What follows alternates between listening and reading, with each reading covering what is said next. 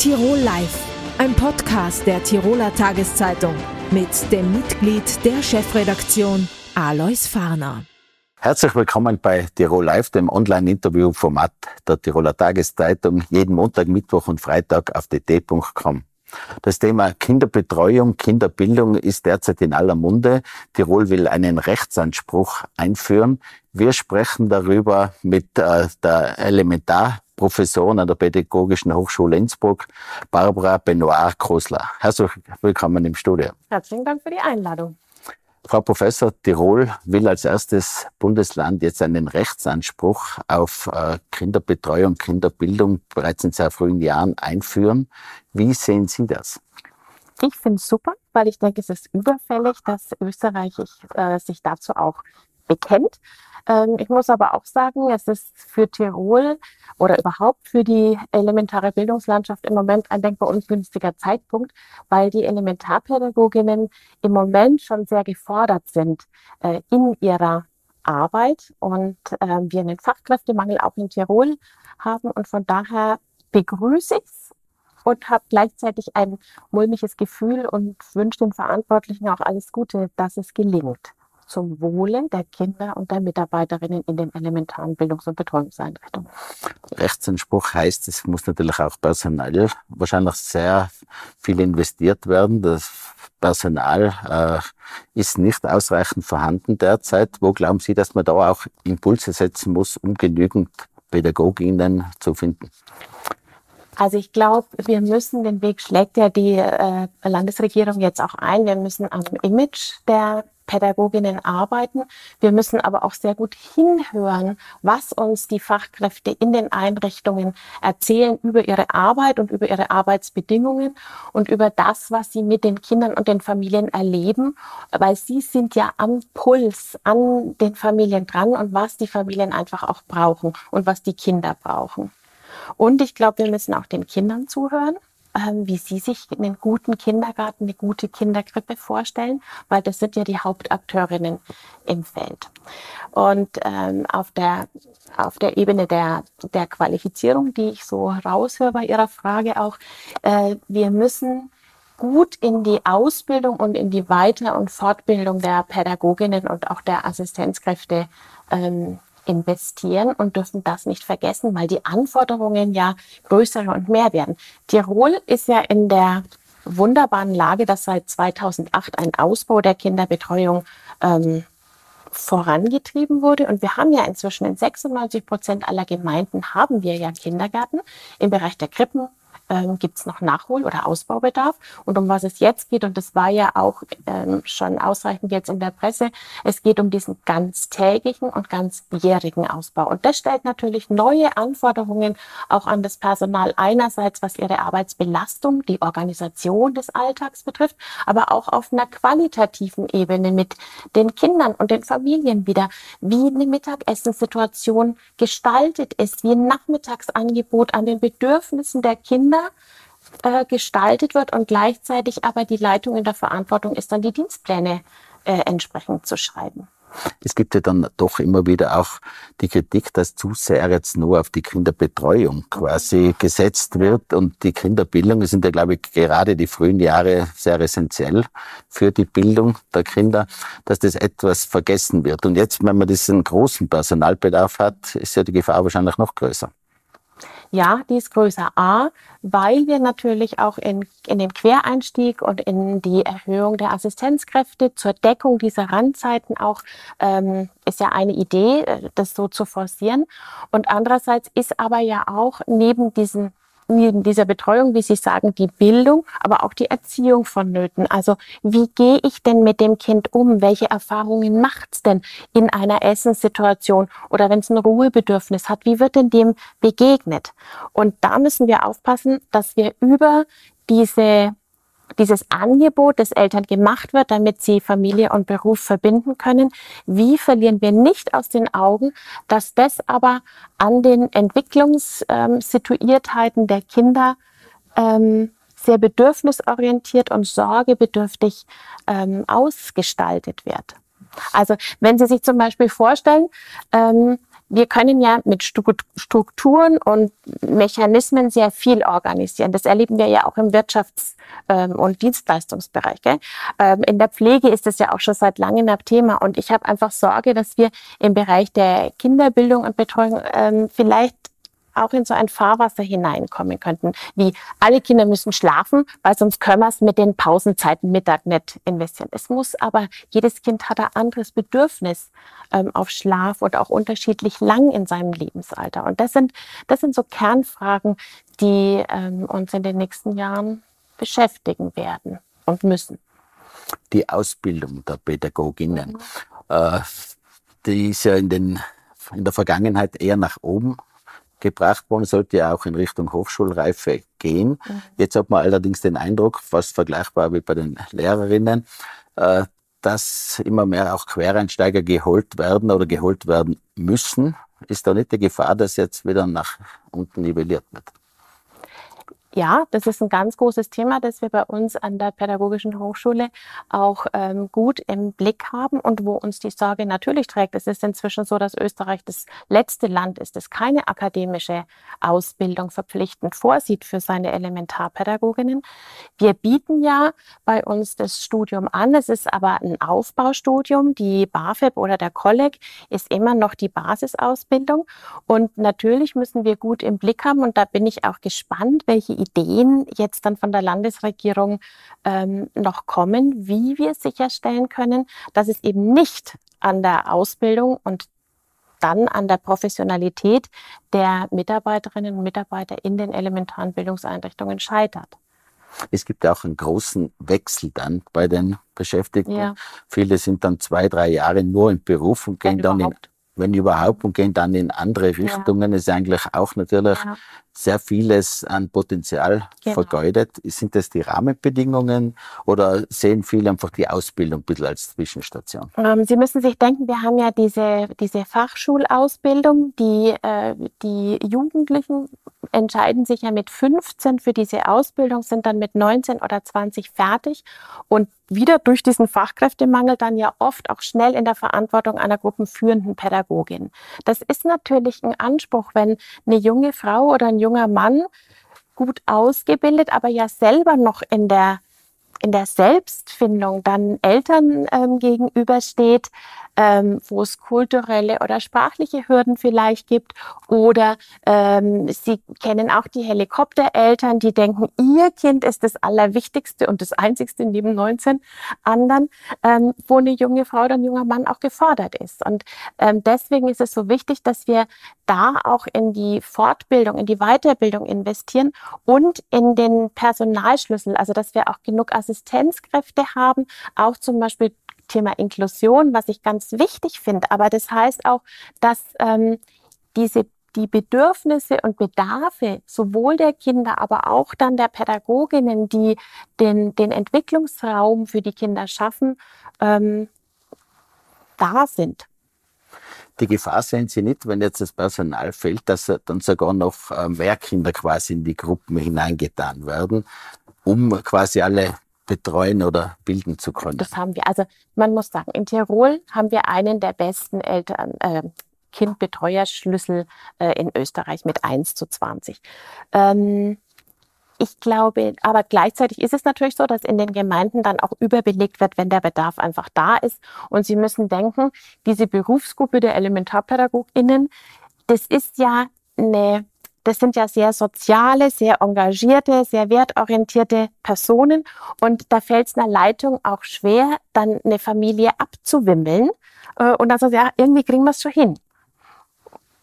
Und da liegt so die Krux. Also einerseits braucht man diese Persönlichkeit und andererseits ähm, ja, wird es dann aber vielleicht auch mal zu viel. Meine Sorge ist eher, also nicht so sehr, dass die Gruppengrößen nochmal nach oben gehen, sondern eher, dass es wirklich ähnlich wie in Wien ist, dass man sich immer mehr verabschiedet wieder, dass auch die Assistenzkraft ähm, eine Ausbildung haben muss. Das ist eher im Moment. Aber die übernehmen Sorge. ja dort, glaube ich, zum Teil auch schon Gruppen und so weiter, weil einfach das Personal ja, fehlt. Einfach weil, weil dann halt auch ein hoher Teamgeist ähm, da ist.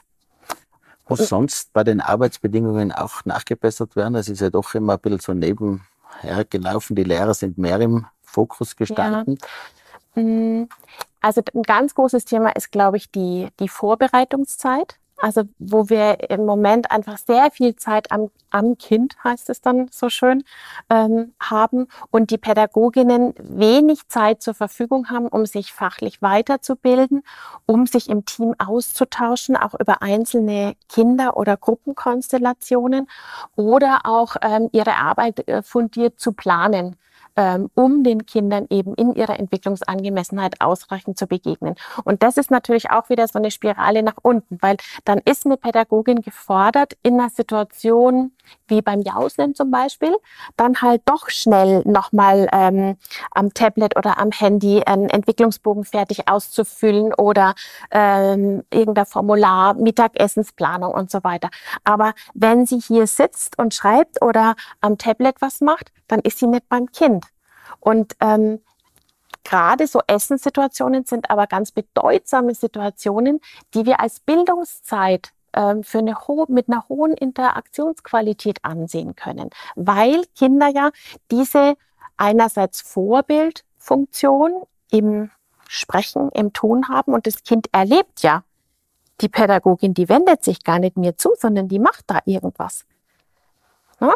Und andererseits ähm, versäumt die Pädagogin oder die Assistentin das, ich, ich rede immer von der Pädagogin, weil ich auch diese Unterscheidung in die Pädagogin und die Assistentin nicht so, nicht so gern mag, ähm, versäumt sie ja auch vielleicht mitzubekommen, was gerade an, an Bedürfnissen ähm, bei den Kindern da ist, auf die sie äh, begleitend reagieren könnte oder müsste muss auch bei der Bezahlung zum Beispiel was getan werden, wo vielleicht auch die Politik gefordert ist, hier nachzubessern. Sie haben jetzt auch diese Betreuungs- oder Kinderzeiten genannt. Mhm. Das sind einfach wahrscheinlich Rahmenbedingungen, um den Beruf attraktiver zu machen. Also der Gehaltsschlüssel, der ist, der ist nicht so schlecht. Gleichzeitig aber ähm, hat natürlich auch immer so ein, hat ein Gehaltsschema, auch was mit dem Ansehen in der Gesellschaft zu tun. Im Bereich der Elementarpädagogik beobachte ich eher, dass es wirklich das, das Ansehen, das Standing in der Gesellschaft auch ist. Wir haben immer noch Bürgermeister, wir haben immer Bürgermeisterinnen, wir haben immer noch Eltern, ähm, die von der Kindergartentante reden. Ähm, und ich sage meinen Studentinnen, ich bin ja auch in der Primarlehre, wenn ich einmal das Wort Kindergartentante hier höre, dann ist unsere Beziehung gestört. Das, niemand würde zur Volksschullehrerin äh, Tante sagen. Das käme niemanden in den Sinn. In den Volksschulen sind es ähm, Direktorinnen, die die Schule führen. Im Kindergarten äh, Leitung, wenn überhaupt. Hm. Oder halt auch die Tante. Hm. Oder Ines Isabella Josef. Äh, es hat jetzt am Wochenende ein großer. Kongress in Innsbruck stattgefunden, Elementarpädagoginnen. Äh, was war da quasi Ihre Erkenntnis? Es ja. waren, glaube ich, 230 Expertinnen genau. ja, aus dem genau. deutschsprachigen mhm. Raum dabei. Es war eine wissenschaftliche Fachtagung, die wir gemeinsam mit der Universität Innsbruck äh, an der Pädagogischen Hochschule veranstaltet haben. Und ähm, es war total inspirierend und hilfreich, weil wir einerseits, wie Sie es ansprechen, die äh, pädagogischen Praxisvertreterinnen ähm, als Gäste hatten. Wir hatten aber zum größeren Teil noch Wissenschaftlerinnen aus ganz Deutschland, aus ganz Österreich, aus Südtirol und aus der Schweiz. Und wir haben uns äh, intensiv damit auseinandergesetzt, nochmal, wie bedeutsam äh, Interaktion, Beziehung und Bindung im äh, elementaren Bildungsbereich sind. Und wir haben eigentlich ähm, eher die Ergebnisse oder diese Erkenntnisse, die wir schon länger haben oder woran wir arbeiten, bestätigt mit neueren Studien nochmal. Also, dass äh, wir wirklich sehen können, dass eine positive Beziehung zwischen dem Kind und der pädagogischen Fachkraft, also diese Interaktionsqualität, dass die als Prädikator, also als ähm, weisend für die kognitive Entwicklung und für die sozial-emotionale Entwicklung eines Kindes ist. Genauso wie das Pflegen von Freundschaften, also die sozialen Beziehungen zu den gleichaltrigen Kindern. Und gleichzeitig wissen wir, dass äh, wenn Kinder ein schwieriges, angespanntes, gestörtes Verhältnis zu ihrer zu ihren Erwachsenen haben, die sie begleiten, dass sich das ähm, schon auswirkt auf eine äh, Auffälligkeit in dem Verhalten und auch auf die, ähm, den positiven Eintritt dann in die, in die Schullaufbahn. Und deswegen ist mir so wichtig, dass wir eben nicht am, am Personal sparen dürfen und an der Ausbildung des Personals, sondern die, die Personen, die die Kinder in den elementaren Bildungseinrichtungen begleiten, die müssen auch um solche Studienergebnisse wissen und müssen wissen, warum eben, ich bleibe mal nochmal mal mein Beispiel, ähm, auch wenn die Kinder scheinbar schön in der Sandkasten, im Sandkasten spielen, ähm, dass ich da ihnen einerseits, also dass ich da dranbleiben muss, dass ich ihnen Resonanz bieten muss, dass ich mich einspüren muss. Einspüren auch, dass ich ihnen nicht immer auf die Pelle rücke. Das meine ich nicht damit, ne? sondern ja, ähm, aber dass ich nicht mit anderen Dingen beschäftigt sein darf. Wenn man auf die Studien schaut, tut es den Kindern gut, wenn sie sehr früh, auch Kindergrippe und so weiter sind. Gibt es da Erkenntnisse, dass sie vielleicht im Lernfortschritt besser sind? Oder, oder ist, kann man das nicht so sagen? Hängt das von der Familie ab? Mm, also die Familie ist ein entscheidender äh, Faktor, der mit rein spielt. Und damit ist die Frage aber auch schon halb beantwortet. Wir haben äh, Kinder, die in Familien aufwachsen, wo Umstände sind, die dazu führen, dass es einem Kind auch in einer Krippe ähm, einige Stunden dann besser geht oder es Anregungen und einen Schutzraum gibt, der in der Familie in dem Maße nicht geleistet werden kann. Und gleichzeitig wissen wir, dass ähm, es nicht die Dauer in der Familie ist, die zu einem positiven Aufwachsen führt, sondern die Intensität der Beziehung. Genauso und der Gestaltung dieser gemeinsamen Zeit. Ähm, also das Gleiche wieder, wie es eigentlich auch in der Krippe und im Kindergarten ich Ihnen ähm, vorgestellt habe. Und damit haben wir, ähm, jetzt soll ich einen Pfand damit haben wir dann den Punkt, dass die, ähm, dass es eben dass wir auch wegkommen müssen bei dieser Diskussion um diesen Rechtsanspruch davon, dass ähm, Eltern Rabeneltern sind, wenn sie ihr Kind in eine Krippe geben, sondern dass das ein ausgewogenes Verhältnis sein muss. Und hinzu kommt noch, ähm, dass wir bei diesem Rechtsanspruch, finde ich, nicht alles auf die Kinderbetreuung abwickeln dürfen jetzt, sondern dass auch Betriebe, also dass Arbeitgeber und Arbeitgeberinnen sich auf den Weg machen müssen, anzuerkennen, ja, ich habe hier arbeitende Arbeitskräfte, die sind auch Mutter und Vater. Also wir müssen die Care-Arbeit, also die Sorgearbeit, äh, die Haushaltsarbeit auch auf beide ähm, beide Personen im, im Haushalt, die in die Elternfunktion gehen, ähm, aufteilen. Das muss selbstverständlicher werden. Und wir haben ja jetzt immer auf Finnland geguckt. Das, das ist ja auch ein, ein Aspekt, der jetzt in diesen Darstellungen über die, über die Reise nach Finnland immer oder über das äh, hochwertige Betreuungssystem in, in Finnland und Bildungssystem außer Acht gelassen wird. Dass Finnland aber auch da viel weiter ist. Dass es selbstverständlich ist, dass Männer äh, in Karenz gehen, dass, ähm, dass die Eltern eigentlich immer beide Teilzeit arbeiten. Also in der Hinsicht müssen wir auch in den Norden gucken. Frau Professor, vielen Dank fürs Kommen, vielen Dank fürs Gespräch. Ich danke Ihnen. Sie war zehn Jahre in der Tiroler Landespolitik aktiv, davon fünf Jahre als Soziallandesrätin für die Grünen. Dann ist sie als Geschäftsführerin zum Verein Emmaus gewechselt. Herzlich willkommen im Studio, Gabriele Fischer. Danke für die Einladung. Frau Fischer, zehn Jahre Politik ist doch eine sehr lange Zeit. Dann der Wechsel in den Sozialbereich. Äh, wie reibungslos, wie gut ist denn das verlaufen? Also ich glaube, der Wechsel war ein sehr fließender, ein sehr guter. Und wer mich kennt, weiß, dass ich ja im tiefsten Herzen einfach ähm, Sozialpolitikerin bin. Das ist jetzt eine andere Ebene, eine andere Aufgabe, eine andere Funktion, aber eine Aufgabe, die mir sehr, sehr viel Freude macht, weil sie sehr abwechslungsreich ist und vor allem, weil sie sehr, sehr sinnstiftend ist. Und das ist etwas, ähm, was ich mir eigentlich immer nach meinem Ausstieg aus der Politik gewünscht habe. Und so gesehen ist es eine tolle Veränderung gewesen, die einfach, glaube ich, einen guten Lebensabschnitt neu einbegleitet. Emmaus ist ein gemeinnütziger Verein. Er hilft äh, vorher suchtkranken Männern und Frauen beim Wiedereinstieg, beim Comeback quasi in der Gesellschaft, im Arbeitsleben. Äh, wie, macht man das?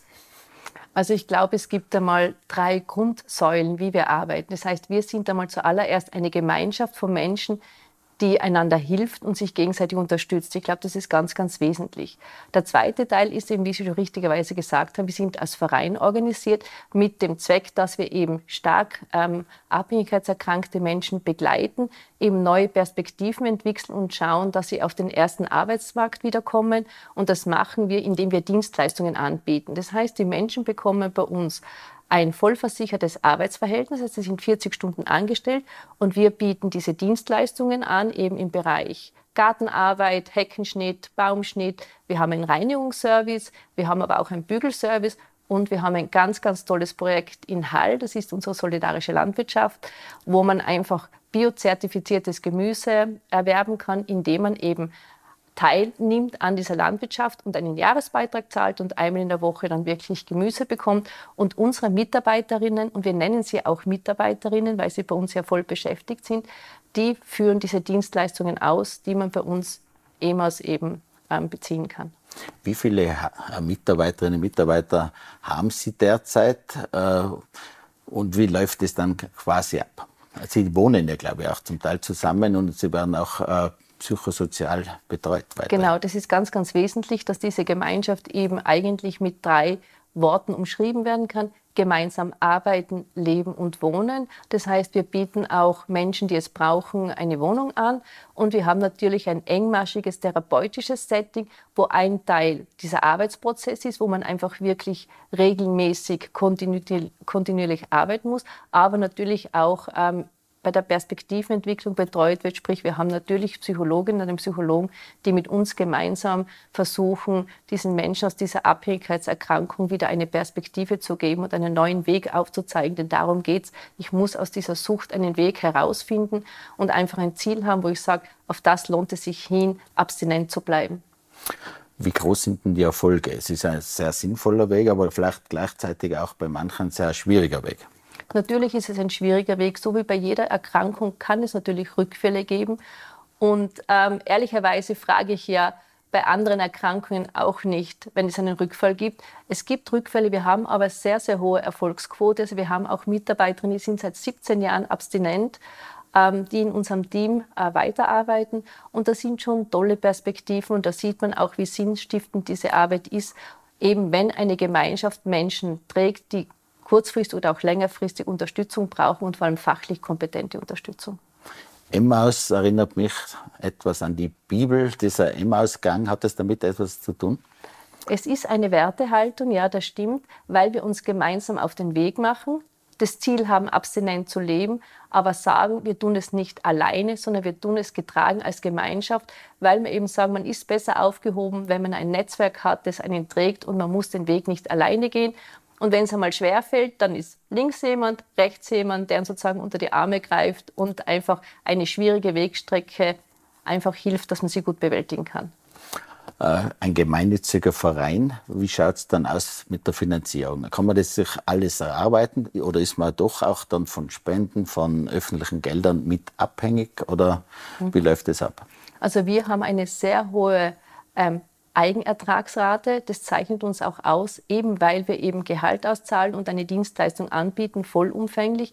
Aber natürlich sind wir auch auf Unterstützungen angewiesen. Wir werden von der Diözese Innsbruck sehr großzügig unterstützt, vom Land Tirol, von der Stadt Innsbruck.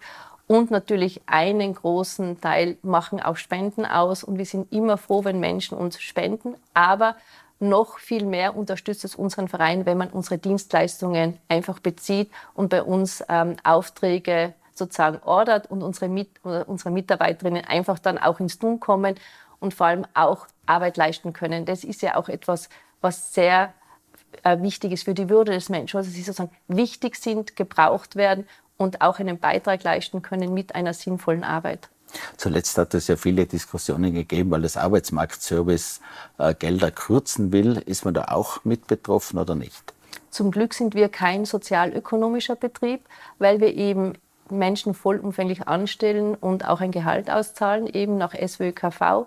Aber natürlich gilt unsere Solidarität natürlich ähm, diesen Betrieben, die jetzt von den Kürzungen betroffen sind. Und ich halte das wirklich für das absolut falsche Signal, wenn wir jetzt in einer sehr krisenhaften Zeit, und diese Krise zieht sich ja jetzt schon über einige Jahre, Unterstützungsleistungen kürzt. Ich meine, ich weiß, wie die Logik dahinter ist und warum diese Kürzungen da sind.